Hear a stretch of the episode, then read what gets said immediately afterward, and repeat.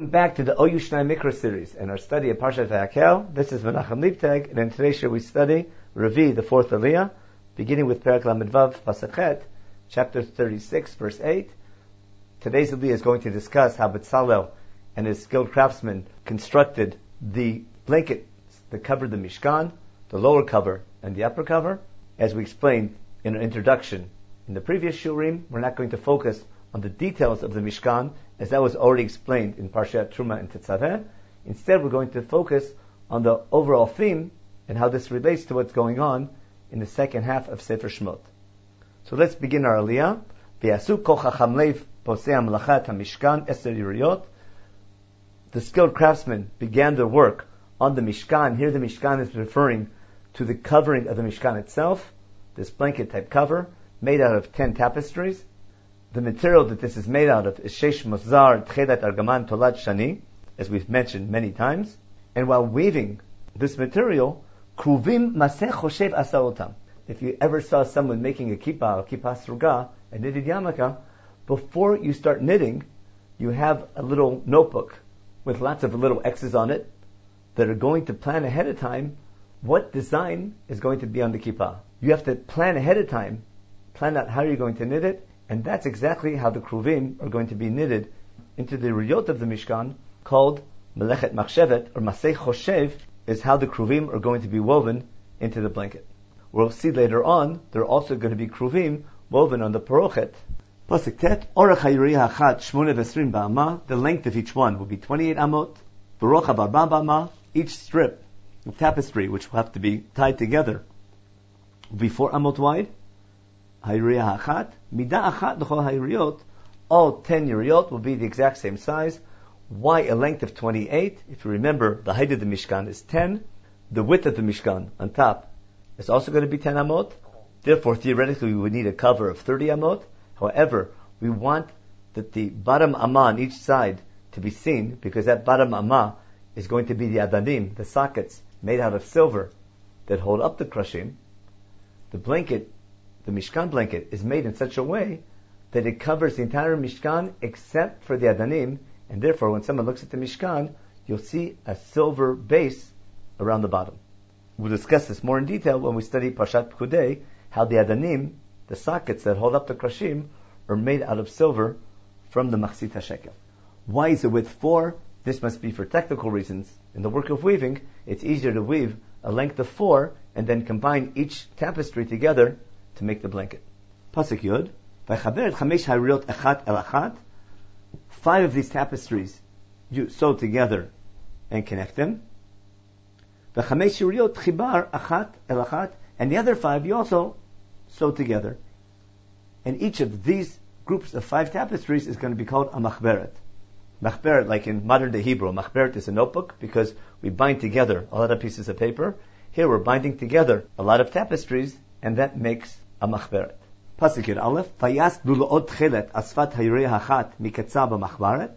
We make 50 loops at the end of each of these groups of five yuriot. We have to tie these two blankets together, each machberet, to make the full mishkan, five and five together, that'll be the ten. To combine them, we put 50 lulot, 50 loops on each side, and now, Pasuk Yudbet, Chamishim lulaot asa b'yirei ha'achat, v'chamishim lulaot asa b'ktzei ha'yirei asher b'machberet hashenit, makbilot halulaot achat el achat. Each of these machbarot, each one has 50 loops, and now we have to tie these loops together and clasp them with a golden clasp. Pasuk Yud Gimel, Vayas Chamishim Karsei Zahav, 50 golden clasps are going to t- connect these loops together. V'chaber tayrot echat el achat b'krasim. Using these clasps, we're going to tie these two blankets together. V'yihi hamishkan echad. And now, all ten yerot are together. The mishkan now is one complete blanket, one complete piece of fabric. We'll also see that at the middle point, right where the krasim, right where these 50 clasps tie together these loops, is going to be right on the spot where the prochet is going to hang down and divide between the Kodesh and Kodeshim. If I take this length of 10 Yeriyot, each one 4 amot wide, that gives me 40 amot. Recall that the Kodesh is 20 amot. The Kodesh Kodeshim is 10 amot. The height is another 10 amot.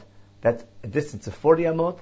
Therefore, half of this Mishkan, 20 amot, is going to cover the back of the Mishkan, its height, and 10 amot of the ceiling.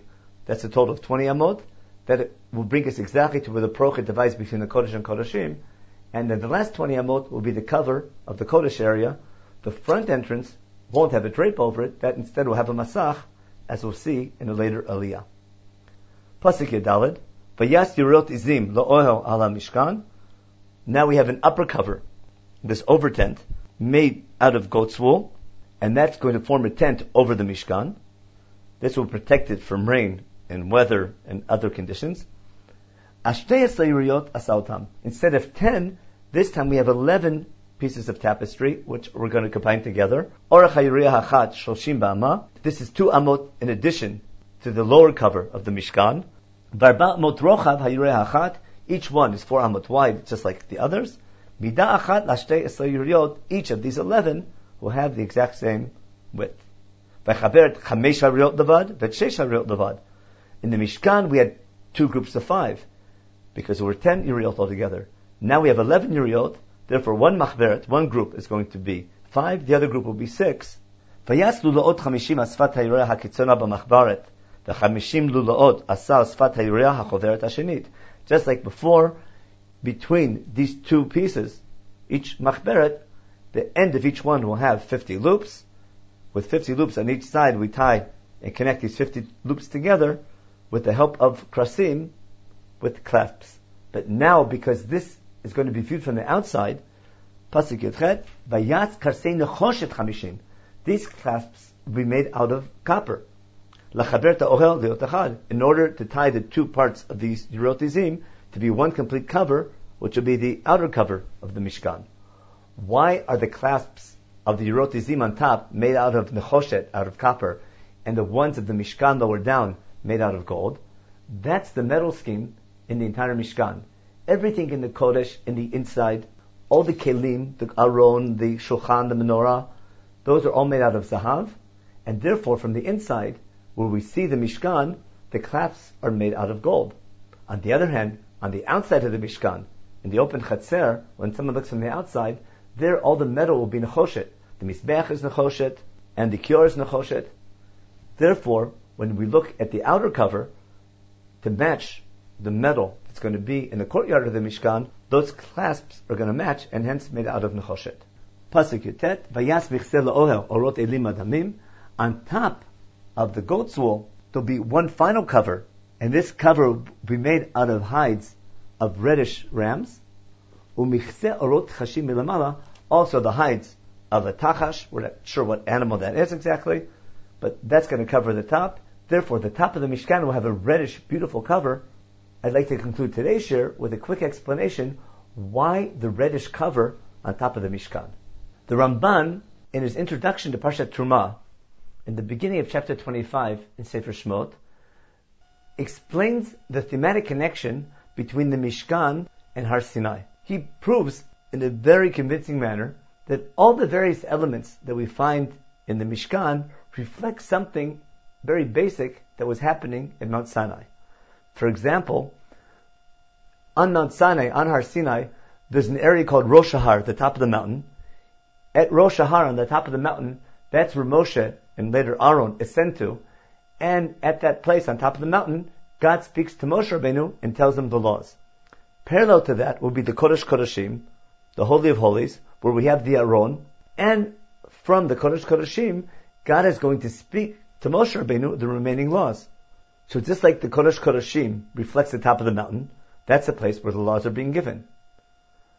On the mountain itself, there's an area where the priests were allowed to come up. We saw that in chapter 24, in the beginning of that section, in the end of Parsha Mishpatim, where Aaron, Nadav, and Avihu, and 70 elders go up the mountain and bow down to God. Parallel to that is the Kodesh area, an area where the Kohanim are allowed to come in, even though someone who's not a Kohen is not permitted there. That's the area of the Kodesh where we have the menorah and the Shulchan, the Mizbach HaKtoret. Parallel to the foot of the mountain, what's called Tachtit Ahar, at Har Sinai. Am also in chapter 24, in Sefer Shmot, at the end of Parshat Mishpatim. There Am stands at the foot of Har Sinai. There they build a Mizbeach and they offer Olot and Shlamim. There they offer sacrifices. That's parallel to the Chatzer of the Mishkan, the courtyard of the Mishkan, where we find the Mizbeach, the altar, and Am Yisrael brings Korbanot. And anyone who's prepared is allowed in the area of the Azarah. If that parallel is correct, then the final lines of Parshat Mishpatim, when Moshe goes to Har Sinai, can help us understand why we have this reddish cover over the Mishkan.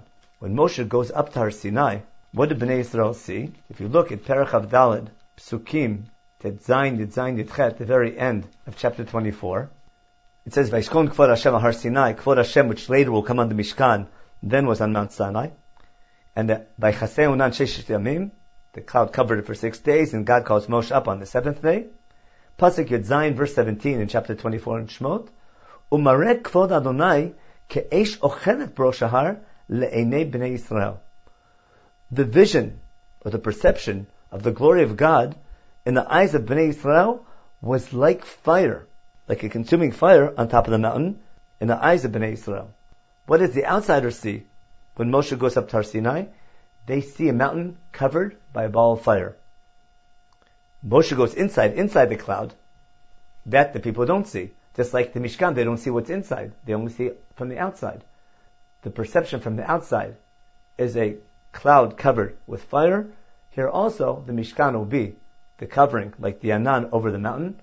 But on the top of the mountain, on top of this cloud is going to be a fire, an Eshochelet Baroshahar. That's what Bnei Israel perceive at Har Sinai. Therefore, we have a reddish, a bright reddish cover on top of the Mishkan that again reminds us that the Mishkan is a symbol that's going to perpetuate and try to recreate the experience of Har Sinai, not as a one-time historical event, but as an eternal event which Am Yisrael can relate to in every generation by visiting the Mishkan with the proper preparation.